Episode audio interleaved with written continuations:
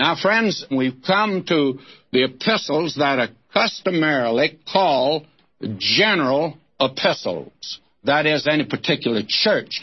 Actually, they are also designated Catholic epistles in the sense that they're universal because they are not addressed to a particular individual church, but to the church as a whole, but to a particular group in the church. And here it's to the diaspora. It begins with James, a servant of God, and of the Lord Jesus Christ, to the twelve tribes which are scattered abroad, greeting. Now, I want to go into that in just a moment, but when he says the twelve tribes which are scattered abroad, it's obvious to us what he means. He means the believers in Israel. He's writing to the Christian Jews of that day. After all, the early church was 100% Jewish for quite a period of time. And then a few Gentiles began to come in, and then a flood, a great, what we would call revival, broke out in the heart of the Roman Empire where Turkey is today. And that's where the seven churches were. And literally, there probably could be said several million turned to Christ. And I think there's an abundance of evidence for that today. But many of these were Israelites, and these epistles are sent in that direction. And the Epistle of James has been compared to the book of Proverbs, for instance. There are many similarities. And then others have compared it to the Sermon on the Mount. And that, may I say, is also accurate because, after all, this man James was a blood brother, half brother of the Lord Jesus Christ.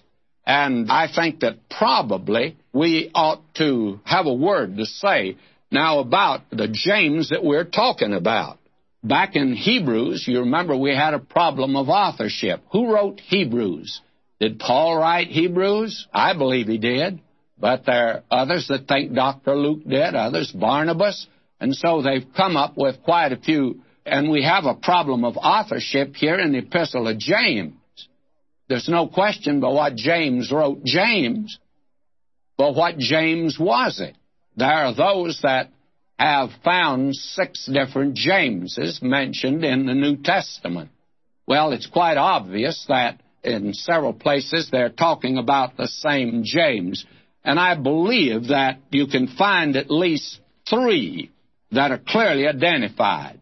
And some, of course, make that four. But I would settle for three. And what we have here is, first of all, there's James, the brother John. He was one of the sons of Zebedee, and they were called by our Lord sons of thunder, you remember. Now, he was slain by Herod, and you will find that in the 12th chapter of the book of Acts. You remember that Herod took James and slew him, and Simon Peter he put in prison.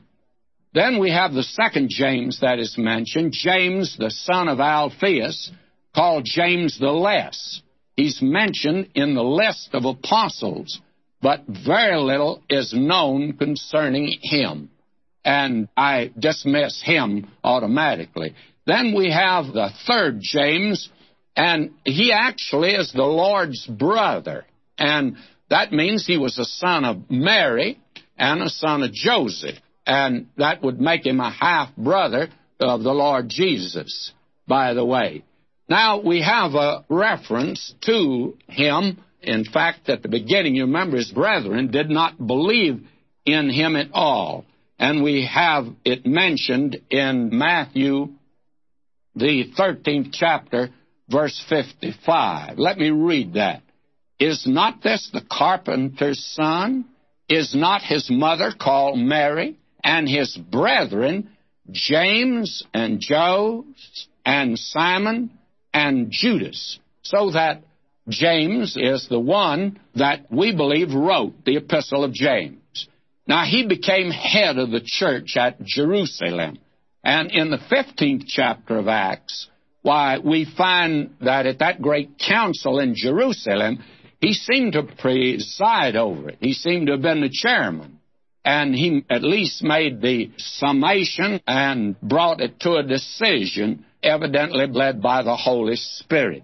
And I think that Paul actually had reference to him. You remember it over in Galatians, the second chapter. Paul had something to say about him, and I'd like to turn there and just read that verse very briefly. Verse 9 of chapter 2 of Galatians says, Then when James, Cephas, and John, who seemed to be pillars, perceived the grace that was given unto me, they gave to me and Barnabas the right hands of fellowship, that we should go unto the heathen and they unto the circumcision. What we have here is the man that we believe is the author of this epistle. Now, it was apparently written in about 45 to 50, not any later than 50 or not any earlier than 45, but probably nearer 45. Now, there have been those that have said that James wrote his epistle to combat the teaching of Paul, that he emphasizes works and Paul was emphasizing faith. Now, I'm going to go into that later on here. But may I say to you very candidly, that couldn't be true because the first epistle that Paul wrote was First Thessalonians. And the earliest that could have been was 52 to 56. So that even Paul's first epistle was not written until after James had written. James is the first writer in the scripture, if you take it chronologically. And very frankly, when you look at it like this, well, you have to admit, and I heard, by the way, a liberal speaking one time, and he made the, the mistake of saying that James wrote in order to correct Paul and his doctrine of justification by faith. But that man hadn't looked into it very thoroughly, or he wouldn't have made that boo boo. Actually, and I'll go into this later, the theme of James isn't works at all. It's faith, the same as Paul.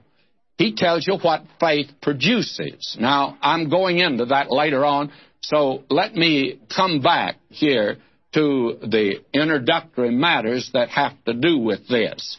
And probably I ought to go into it this far at least. You find that both men are putting an emphasis on faith and on works. They use the expression a great deal. I think James' entire theme throughout the epistle is faith and what faith does. And they give the two aspects of faith, of justification by faith. And Paul emphasizes both, by the way. He makes it very clear that faith is the way that you're justified, but that that faith produces works. And he could say, though, for by grace are ye saved, and not of works, lest any man should boast. And it's not by works of righteousness which we have done. But Paul also wrote, These things I will that thou affirm constantly, that they who have believed in God might be careful to maintain good works. That's Titus 3.8. And then in Ephesians 2.10, he says, For we are his workmanship, created in Christ Jesus unto good works, which God hath before ordained that we should walk in them. Now, faith is the root of salvation. Paul emphasizes that. Works are the fruit of salvation, and that's the thing that James emphasizes. Faith is the cause of salvation, and works the result of salvation. And when Paul talks about works not saving you, he's talking about works of the law. And when James emphasizes that works are important and essential, he's talking not about works of law, but the works of faith. Show me your faith. Without your works, I'll show you my faith by my works. And God looks down, sees your heart. He knows whether you believe or not. That is justification by faith. But your neighbor next door, he doesn't see your heart. He can only go by your works, by the fruit of it. And we'll be talking about that quite a bit in this epistle. Now, I consider the two key verses in this epistle, but be ye doers of the word and not hearers only, deceiving your own self. And then James 2:20, but wilt thou know, O vain man, that faith without works is dead. Now, as we've indicated before, this is a practical epistle. And James was a very practical individual, apparently. Tradition says that he was given the name of Old Camel Knees. And the reason is he spent so much time in prayer. And he deals with practical issues like the ethics of Christianity, not doctrine. And he's really going to bear down on that, by the way. But he won't get away from faith at all. And the Epistle of James, as we've indicated, has been compared to the book of Proverbs and also the Sermon on the Mount. And justification by faith is demonstrated by works, and justification by faith must be poured into the test tube of works and of words and worldliness and of a warning to the rich, by the way.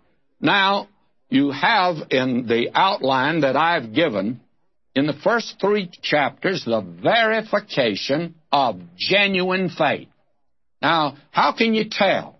God tests faith, first of all, by trials, and we have that now here in the first 12 verses of the first chapter.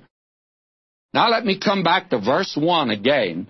James, a servant of God and of the Lord Jesus Christ, to the 12 tribes which are scattered abroad, greeting.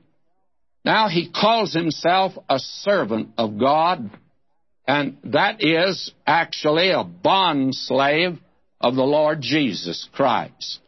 He uses that term. Now, I do not know about you, but I'm confident, had I been the half brother on the human side to him somewhere in this epistle, I'd have let you know it. Well, I would have done it in a very pious way, of course. I would have brought it in in a very humble way, but I sure would have let you know it. James doesn't do that. He calls himself a bond slave of God and of the Lord Jesus Christ. Now, at first, his brethren did not believe. Well, after all, they've been brought up with him. They played with him. They have seen him grow. They notice he's unusual, but they don't think that he's the Savior of the world. You see, the thing we emphasized in Hebrews, our Lord Jesus was so human when he's here on this earth, even at first his own brethren did not. And of course, the hardest people to reach is your family always, and yet they're the ones we ought to try to reach. Well, thank God, James came to know the Lord Jesus not as his blood brother, but as his Savior, and then he became the bond slave. And you notice who he calls him. He gives him now the full name, the Lord Jesus Christ. He's my Lord. As we saw, Jesus is the human name. He knew him as Jesus, his half brother, but also he knew him as Christ, the Messiah that had come and died for the sins of the world. And that Jesus was not just the name, but he was called Jesus because he'll save his people from their sins. Now it's to the twelve tribes which are scattered abroad. Wait a minute. I thought ten of them got lost somewhere. Oh, no, friends, as we saw in Hosea, no tribes really got lost. God scattered them throughout the world, and James is just confirming it. They're scattered throughout the world. And they just don't happen to have settled in England or in the United States although there are a lot of them in both places. But the second largest population outside of the nation Israel is in Russia today. And they are in China. They're in Japan. They are scattered abroad. Now, he's written this to the believing Jews of that day that were scattered abroad. And the word greeting here, well, that's a little stilted. I think that is all right for Elizabethan days and for good old King James, but very frankly, the word literally means in the Greek, rejoice. He writes to him and he says, rejoice. This is James. He was no sour puss. He wasn't stuck in the mud. He's no dead stick by any means. This man had a lot of life to him. And now he says, rejoice. Now, he's going to talk about rejoicing under unusual circumstances. He says, My brethren, count it all joy when ye fall into various trials. I'm reading from the New Scofield Reference Bible, and I think they've done a marvelous job right through here in making these changes. When ye fall into various trials. In other words, when you're having trouble, don't start crying and boo-hooing as if something terrible has happened to you. Why, you're to rejoice. Count it all joy that God is testing you this way. And the question arises, is the Christian to experience joy in depth in all the trials and troubles and tensions of this life?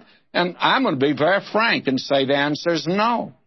And that's not what James is saying. It actually leads to unreality to say, I'm reconciled to the will of God when trouble comes to you, when you're really not reconciled. I've talked to people say, very piously say, Oh, I'm reconciled. And they go around with a long face and weep half the time. Well, you're not reconciled to the will of God till you can rejoice, friends. Now, it's a form of insanity to adopt that pseudo pious attitude. The trouble is not given to us for trouble's sake. It's never an end in itself. Count it all joy when you fall into various trials, knowing this, that the testing of your faith worketh patience. Now, God has a goal in mind. You're to count on it. And this has to do with the attitude of your heart towards your trouble. And the aorist tense here suggests the joy that is the result of the trial. You remember back in Hebrews, we were there not too long ago, and we said there in the 12th chapter that one method God uses is called chastening, and actually it's child training. Now, trials actually are meaningless, suffering is senseless, testing is irrational unless there's some good purpose served by them and a sound reason for them. In other words, God says there's a reason for them, and there's a good reason for it. All things work together for good to those that love God, to those that are called according to His purpose. Now, when the external pressures of testing are upon us and we're placed in the fires of adversity and calamity and tragedy and suffering and disappointment and heartbreak, then the attitude of faith is that God has permitted it for a purpose and it's a high and lofty goal in view. And we know that God is working out something in our lives. Now, that doesn't mean, and I probably should keep on by saying, it doesn't mean that we can understand the purpose. This is the test of faith. We walk by faith and not by sight. God nothing does nor suffers to be done, but what we would ourselves if we could see through all events of things as well as he. That is something that someone in the Middle Ages gave, and I forget now who it was, but it just came to me. What are some of the purposes served in the testing of faith? Has God put down any guidelines? Well, here in this epistle, it's the proof positive of genuine faith. Knowing here, knowing this, knowing what? That the testing of your faith worketh patience. Let me use a rather homely illustration. Out here at one of these aeroplane plants, Douglas plant, I had the privilege of leading to the Lord a secretary, one of the officers out there. Years ago, she attended my Thursday night Bible study. And she's the one that got Bible classes started in that great plant out there. She was a, little bitty trick, a very small woman. She wouldn't weigh 90 pounds wringing wet, but she was a dynamo. And so I used to go out there and speak. She'd invite me to come out and speak to the group. And it was a very fine group of Christians, and there been several were saved out there. But while I was there, I saw something about how they build airplanes. And they start out with a new design of a plane. And it's put first on the drawing board, and then blueprints are drawn up, and then models of it are made, and they test the models, and then the construction begins. And two years goes by, and then there rolls off the assembly line one of these planes. And The question still is, will it fly? Will it perform? Will it stand the test? Well, they have test pilots. The test pilot takes it out on the runway, and he takes off. I sure wouldn't want that job. And he puts it through the paces up in the air. Will it stand this kind of test? And it proves to be all that the maker said it was. And now there's confidence in the plane, and one of these airplane companies that fly planes, why they buy it, and then they bring it up to the airport, and passengers enter it, and that's the way that it gets into the air and becomes serviceable and useful. Now, genuine faith must be tested. Ore is brought to an assayer to see if it's gold or silver. And he puts a fire under it. He pours acid on it. And then he declares it's genuine. Now, God tests faith to prove that which is genuine. As someone has put it like this the acid of grief tests the coin of belief. And there's a lot of truth in that. And God does it for a purpose. Now, listen to him. Verse 4 but let patience have a perfect work, that ye may be perfect and entire, lacking nothing. Now that's a very marvelous verse. God tests you in order that He might produce something in your life, and that's patience. Now, how does God produce patience? Well, let's look at this. Let patience have a perfect work, that you may be perfect and entire, lacking nothing.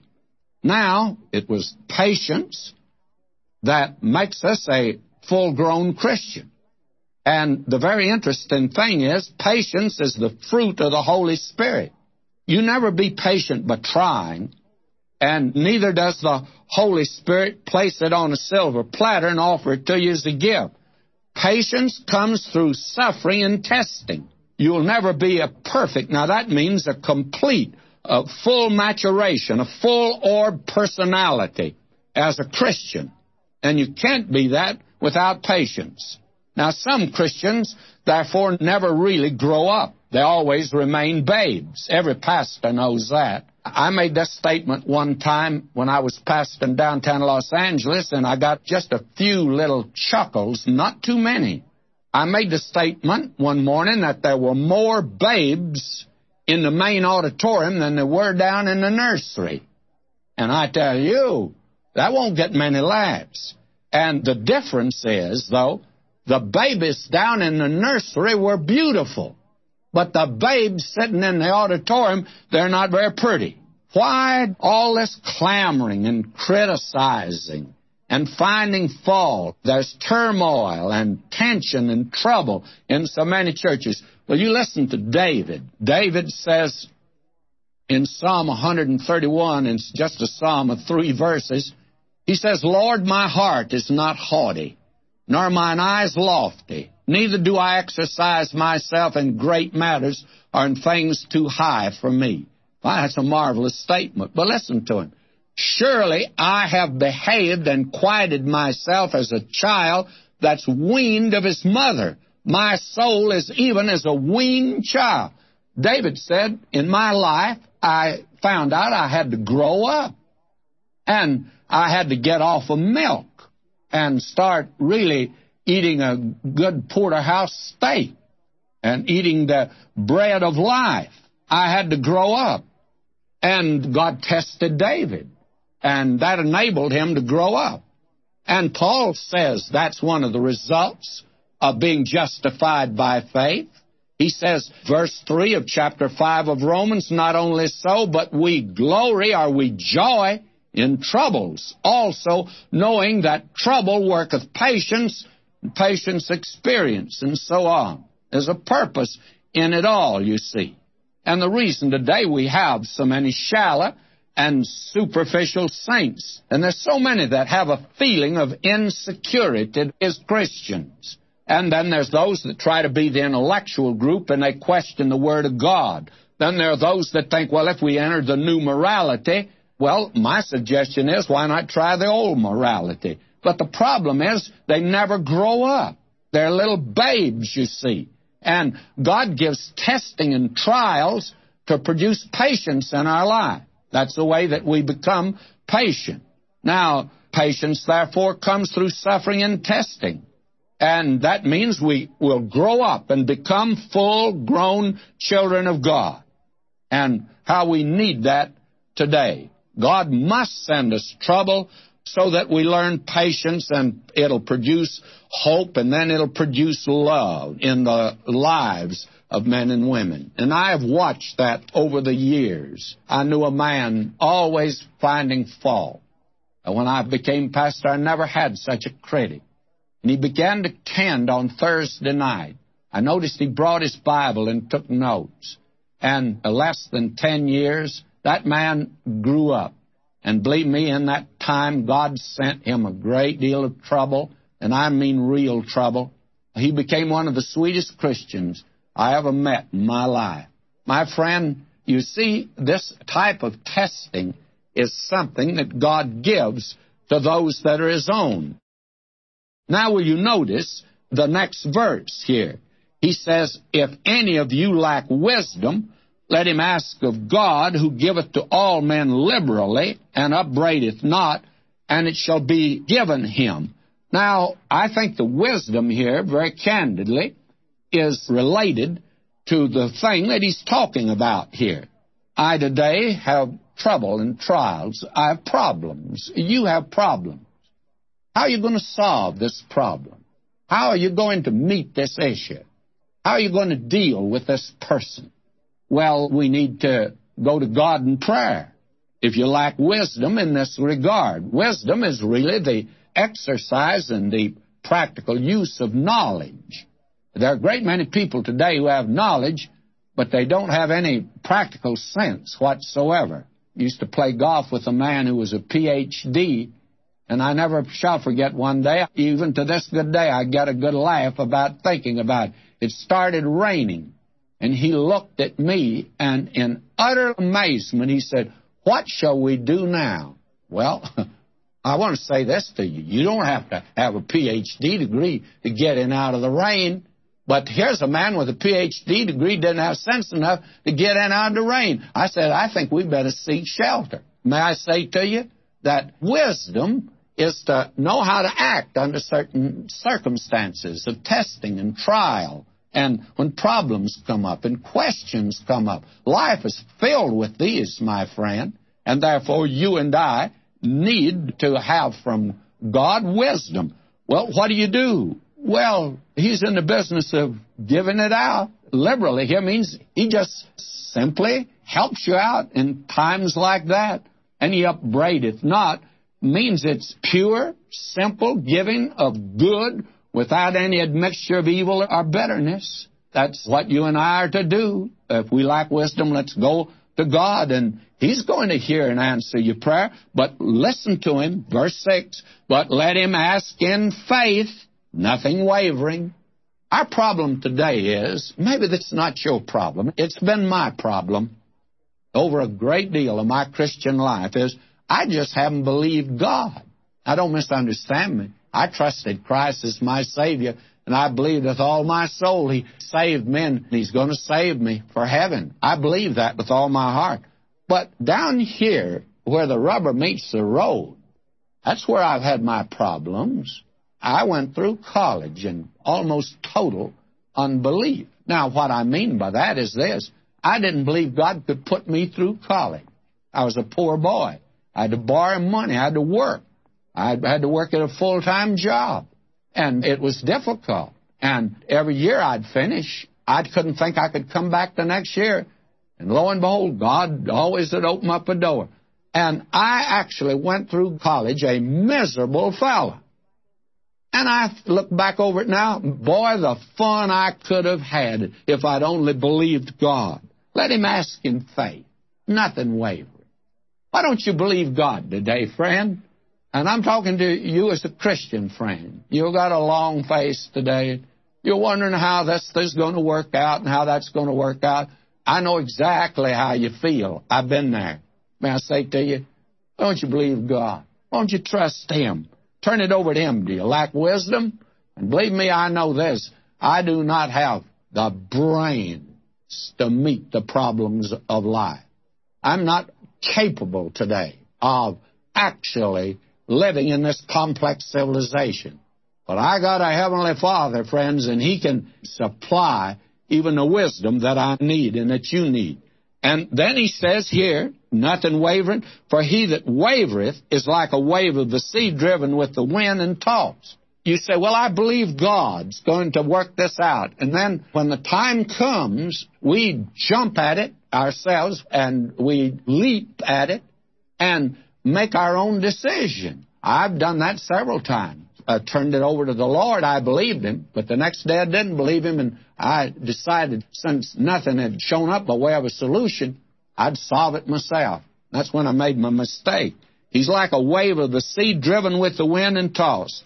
Now he says, For let not that man think that he shall receive anything of the Lord. If you're going to work it out, then God can't work it out for you. If you're going to go in like a bull in a china closet and try to work something out, why not turn it over to God? Now he gives a proverb here, and this is a good one. A double minded man is unstable in all his ways. Now, that's something, again, that we saw back in Hebrews. That was the big problem of Israel, you remember. She was like a silly dove in Hosea. God says, like a silly dove, she flies off down to Egypt, flies up to Assyria, turns first to one and then the other, but not to God.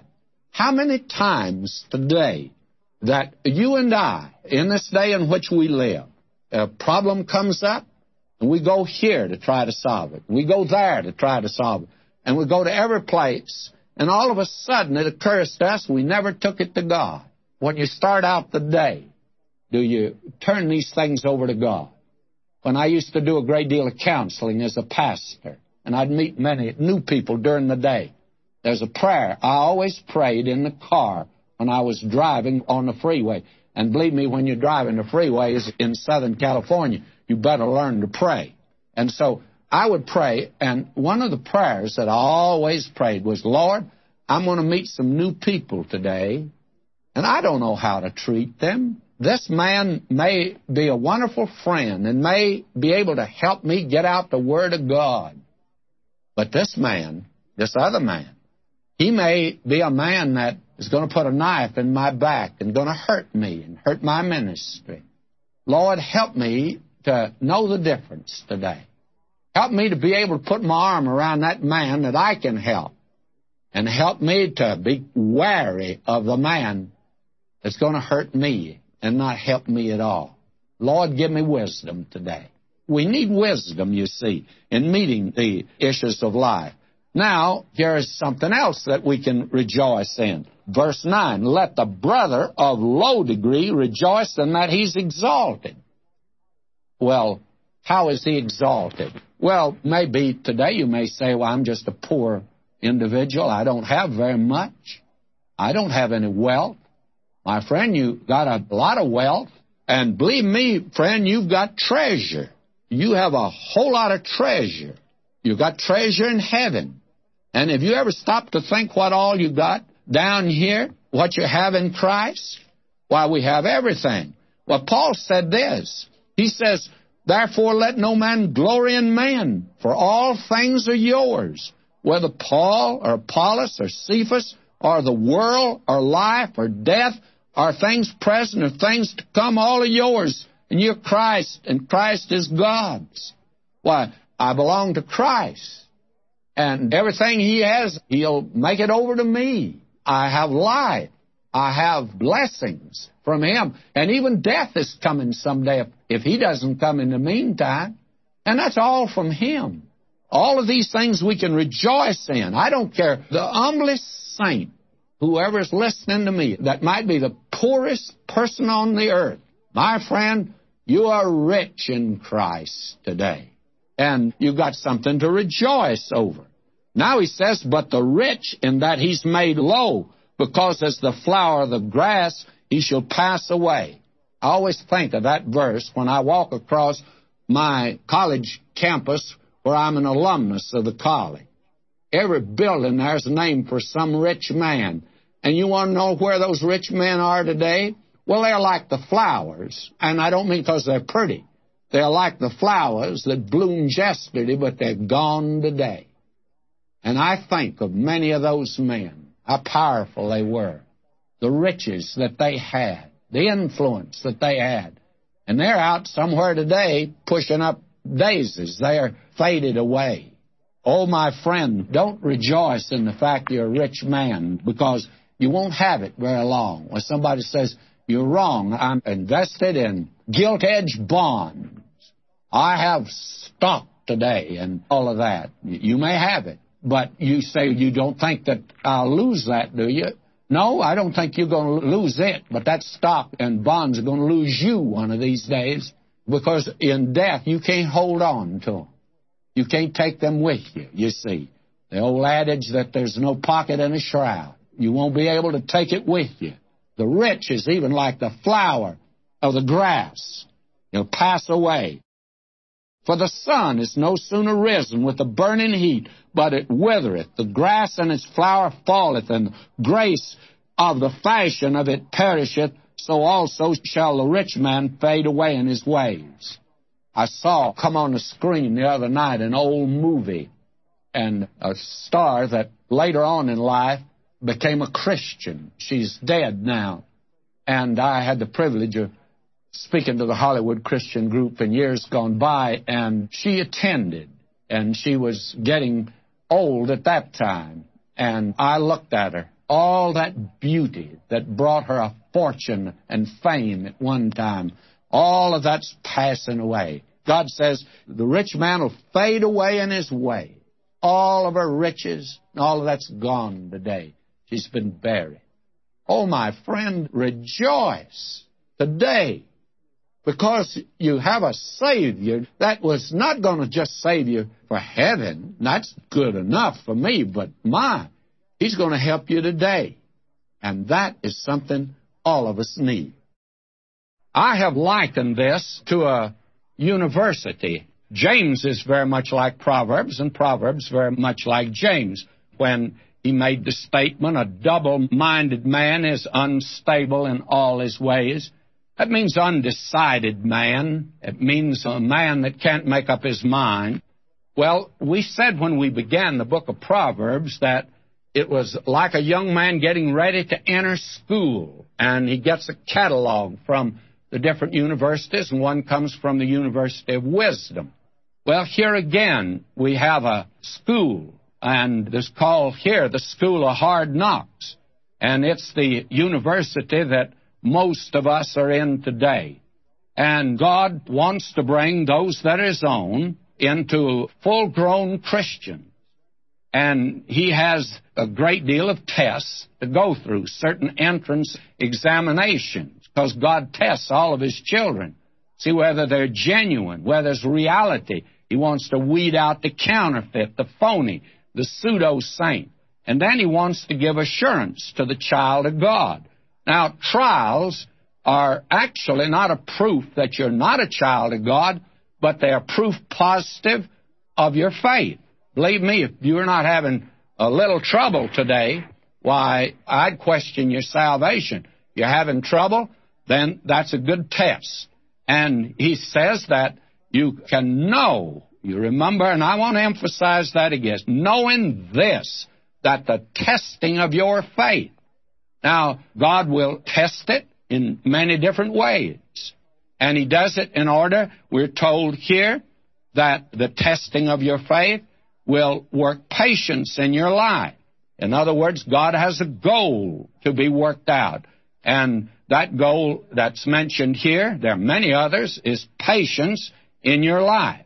He not only wants to give you proof that you're a genuine child of His, but He also wants to produce patience in our lives. And there's been so much written on this particular subject, by the way. Old William Penn is the one that the state of Pennsylvania gets its name from. He made this statement No pain, no palm. No thorn, no throne. No gall, no glory. No cross, no crown. And an anonymous writer said this If all were easy, if all were bright, where would the cross be? Where would the fight? But in the hard place, God gives to you chances for proving what He can do. And that's been put in many different ways. Someone else put it like this If I must carry a burden, Christ will carry me. Sometimes we must be laid low before we'll look high. In ourselves we are weak, even where we're strong. In Christ we're strong, even where we're weak. It's not how long you'll live, but how you're going to live. That's the important thing. A great many people therefore wonder, why in the world must I endure this? I got a letter several years ago from a man down in Long Beach, California. And this is what he wrote. He said, I have a wife who's been sick for the past 20 years and has been paralyzed for the last 10 years with Parkinson's disease. There's no hope of her ever leaving the hospital. How can a loving father make a person suffer and linger as she has? and I know that she loves the Lord. Now, this man was genuinely concerned, by the way, and he didn't have any answer for his problem. You can be sure of that. But the interesting thing is, I didn't either. I couldn't tell him why, but I could say this that there was a purpose in it, and that God was working out something in her life. Now, as I move down here to verse 12, Blessed is the man that endureth temptation.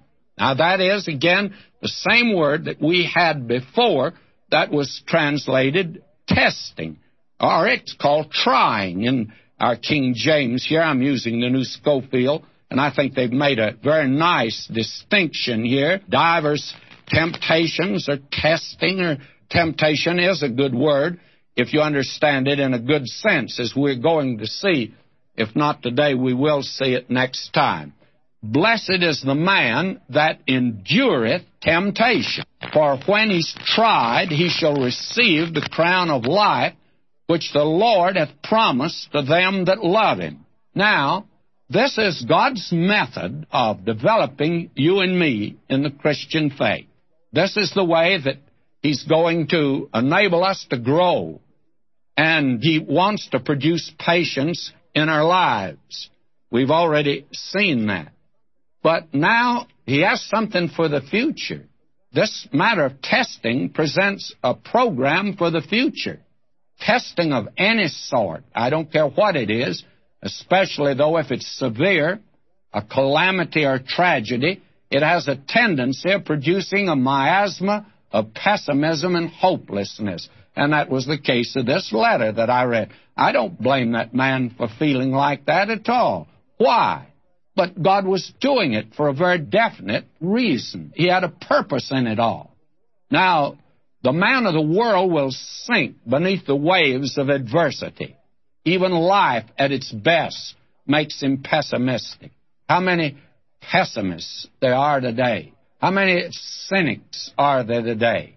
How many that are filled with bitterness and that have everything? We've seen an epidemic of suicides among teenagers in the past few years. We see them dropping out of society, and today there are thousands of young people that have dropped out of society. And why? Well, they have no goal in life. The commentator during that period when it was at its worst and he was one of the sensible ones, probably I should say one of the few sensible ones, said that back during the Depression, people had a will to live, and there was very few suicides. But today, everything that's been given to them, they want to die. Now, when faith is tested and surrounded by darkness, and the waves are rolling high, and all seems lost, the child of God knows that this is not the end.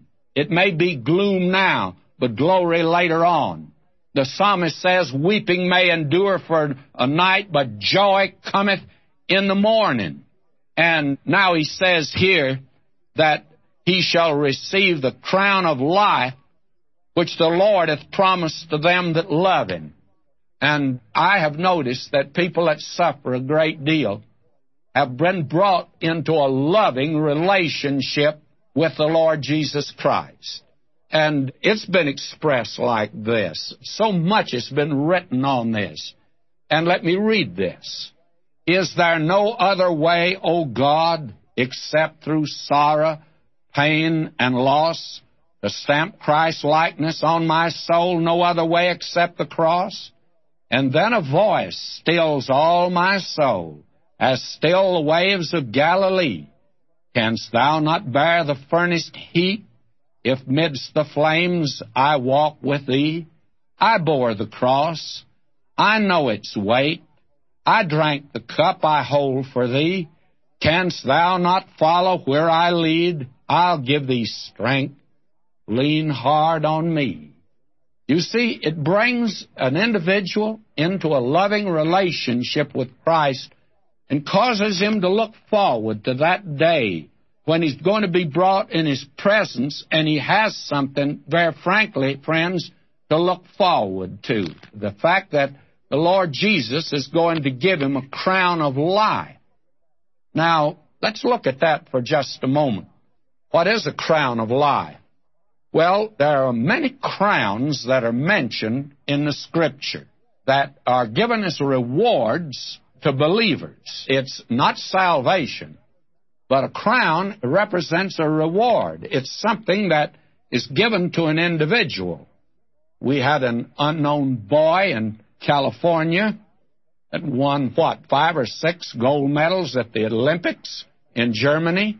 I understand he has a movie contract and all of that. Well, Christian friend, he has a reward for those that will endure down here. He says they'll receive a crown of life which the Lord has promised to them that love him.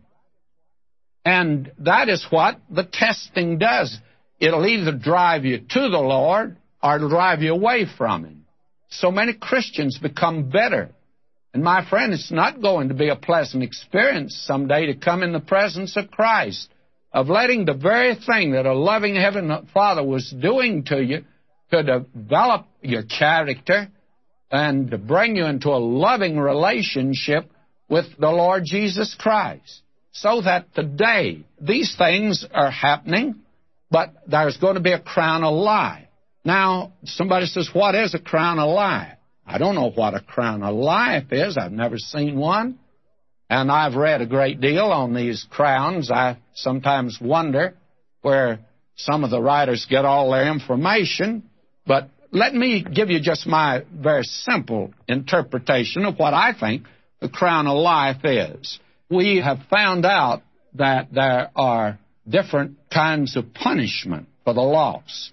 Some will receive so many stripes, some other others will receive more stripes. There are degrees of punishment for the lost. There are degrees of rewards to believers. I do not expect to receive the reward that a man like Paul the Apostle or Martin Luther, John Wesley received. I don't expect to receive a reward like they will. But I do hope that I can come in for something and I, I'm very much interested about that. And I think a crown of life is that which brings you into a closer relationship with the Lord Jesus than anything else possibly could be.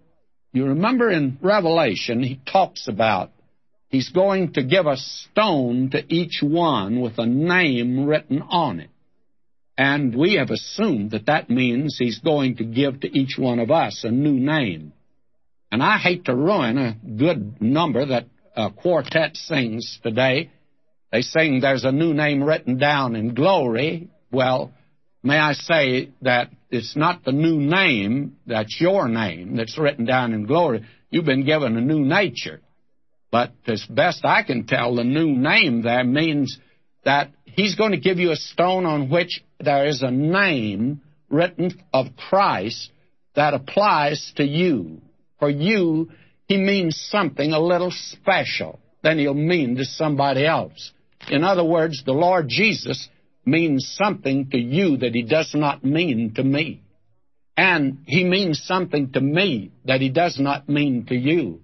I remember a time in my life as a young fella that I stood at the crossroads at a conference deciding whether I'd go into ministry or not, or I'd continue to follow a life really of sin. And there was a girl at that conference that I tell you I was very much interested in, and she was not really what you'd call conference material by any means. And I never shall forget that night yonder in Middle Tennessee, crawling up and under a water maple with its leaves just thick, and in the shade there because the moon was shining bright. I got down on my face that night and told the Lord Jesus that I needed his help and strength to make a decision. Now, he means something to me, I'm sure, that he does not mean to you. You probably have another precious moment in your life, and that new name is going to be that. And I think the crown of life means that you're going to have a degree of life in heaven that somebody else will not have. There are a lot of folk that have gone through this world and have done nothing for God. Thank God there's one thief there on the cross that turned to Christ, but I can't imagine him getting very much of a reward. And when I put him down to a man like Paul the Apostle, and I can imagine what it's going to be someday when Paul comes up there. Just think what it's going to be a crown of life. And Paul was very much interested in it. And James is interested in it here, too, by the way, that there'll be a crown of life. And you can't receive that crown of life until you've been out on the race course of life today. And if you forgive me, get right down where the nitty gritty is, right down where the rubber meets the road, right down there where life is being lived out. And my friend, if you can live for God down there, He's got a crown of life for you someday. And that's something to look forward to, by the way. Always think of that black deacon. He got up at a testimony meeting. They were being asked for their favorite verses. He got up and says, My favorite verse is, It came to pass.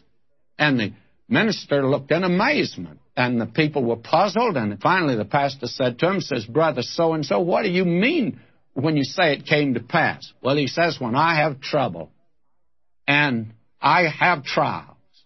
He says, I just go to the Lord and praise Him and say, I thank you, Lord. It came to pass. It didn't come to stay. Thank God for that, friends. And I don't know a better way of putting it than that. The trouble hasn't come to stay. And he used the same argument in warning the rich here. You're like the grass, the flower of the grass. It may look pretty for you today. Life may be beautiful for you and you may have a good day, but my friend, the flower's withering, and your riches won't deliver you.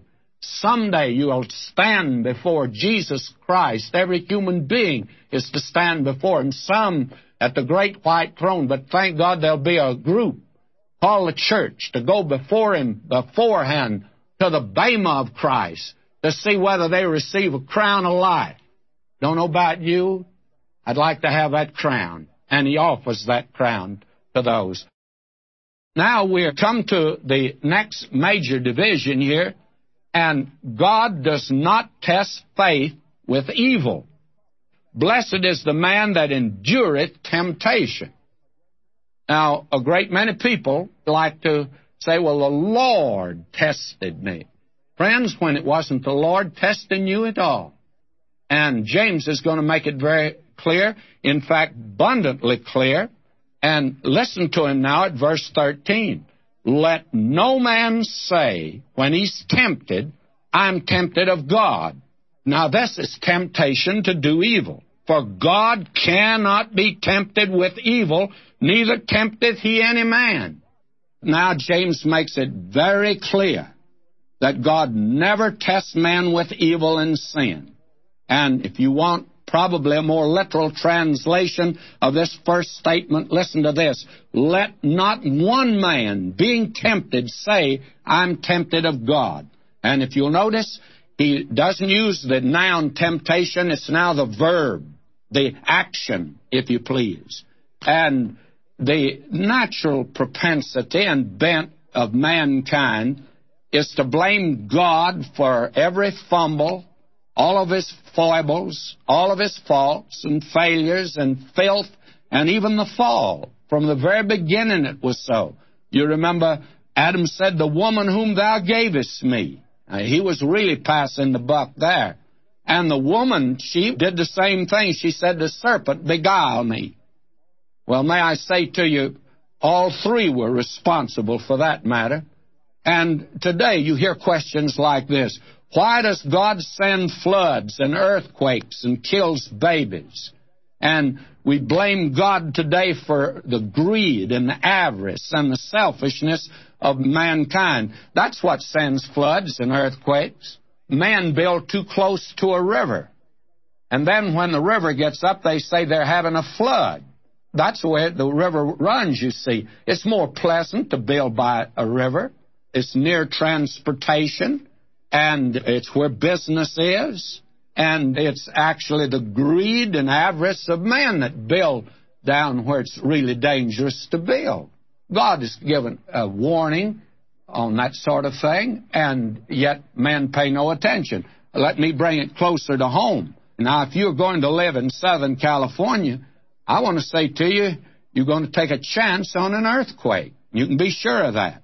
We had a small one the other evening. My wife and I were sitting in the den, and I was rocking as I generally do, and she said, Didn't you feel that earthquake? She was on the couch there. And I said, No, I didn't feel it. She says, Well, there was one. Well, the seismologists, they say that there's a big one that's coming out here. And yet, people are still living in Southern California, and they're still putting up high rise buildings. Now, don't blame God if a slab of concrete falls off one of these high rise buildings and kills one of your loved ones. Don't blame God for that.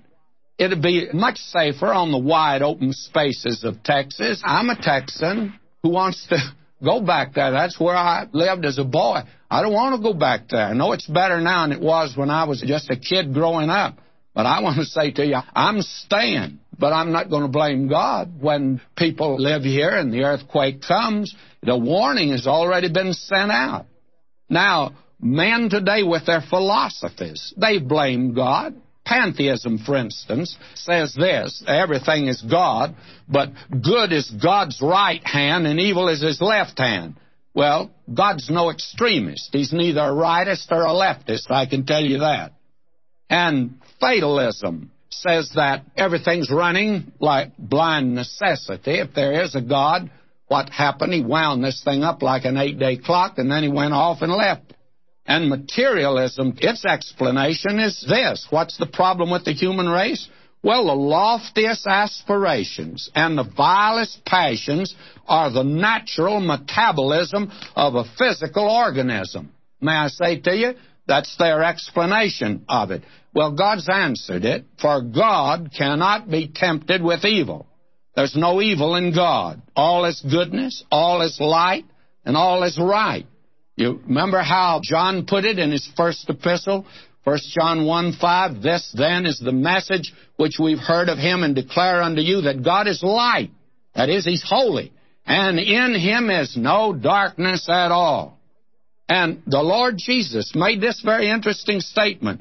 The prince of this world cometh and he find nothing in me. And friends, that means there's nothing in him. Every time he gets around me, he always finds something. Let me now introduce something that's theological, and you'll differ with this because I gave this when we were in the Gospel of Matthew. But will you listen to this? Jesus could not sin. And somebody says, why was he tempted? Well, he said in Matthew 4 7, Jesus said unto him, the Satanites, written again, Thou shalt not tempt the Lord thy God. Now, God wants to save from sin, and He does not tempt you to sin. He wants to deliver man, and He never uses sin as a test. Now, he will permit it, as we shall see it in a moment, but he does not use it at all. And the Lord Jesus had no sin in him. Prince of this world cometh, founded nothing in him. Now, somebody says, then why was he tempted? Well, I'll tell you why I think he was tempted to prove that there was nothing in him. After he lived a life down here 33 years, Satan came with this temptation, a temptation that appeals to man's total personality, the physical side, the mental side, and the spiritual side of man. Now, the Lord Jesus could not fall, and the testing was given to demonstrate that he could not fall. Because if he could, any moment there, your salvation mind's in doubt, because the minute he yields, then we have no Savior, you see. And it was to prove that he could not. Let me illustrate that now with my very homely illustration, and I mean homely. I'm going back to West Texas. I lived there when I was a boy. My dad built cotton gins for the Murray Gin Company all over West Texas in those early days. And I can remember as a boy that we lived in a little town that was right near the, I guess, the West Branch. Not sure whether it's West or East Branch of the Brazos River. And in summertime, there wasn't enough water in that river to rust a shingle nail. But when it began to rain in wintertime, you could have floated a battleship on it. And during one of those floods, the Santa Fe Railroad that crossed right there near this little town, why, the bridge washed out. It was a wooden bridge. They put in a steel bridge. And that always gave to us in the town something to do to go down and watch them build that bridge. And then they finished it and they brought in two locomotives and put both locomotives on top of the bridge and they tied down the whistles. And all of us that lived in that little town, my, when we heard two whistles, we knew that that was something. We all ran down to see what it was, all 23 of us. And when we got down there, why, one of the brave citizens of the little town asked the engineer there, said, What are you doing? Well, the engineer said, We built this bridge, we're testing it. And the man says, Why do you think it'll fall down? And this engineer drew himself up to his full height, and he says, Of course it will not fall down. Well, then he says, Why are you putting out locomotives on? He says, We are proving it won't fall down. Jesus was tested to prove that you and I had a Savior who could not sin. God can't be tempted with sin. And God won't tempt you with sin at all. Now, He permits it. Take, for instance, David. It says in 2 Samuel, the 24th chapter, verse 1, it says, And again the anger of the Lord was kindled against Israel, and he moved David against them to say, Go number Israel and Judah. And frankly, that was sinful. Now, somebody says, Well, then, God did then tempt him with evil. No. You need to get always in the Bible the full story. And in 1 Samuel, you have man's viewpoint of it. From man's viewpoint, it looked as if God was angry with Israel and he just had David do this. Oh, no, no. We're told over in First Chronicles, this is from God's viewpoint, in the 21st chapter, First Chronicles, verse 1 says, And Satan stood up against Israel and provoked David to number Israel. Now, who was it that did it? Satan was the one, and God merely permitted him to do it because of his anger against Israel because of their sin. But God never tempts man with evil.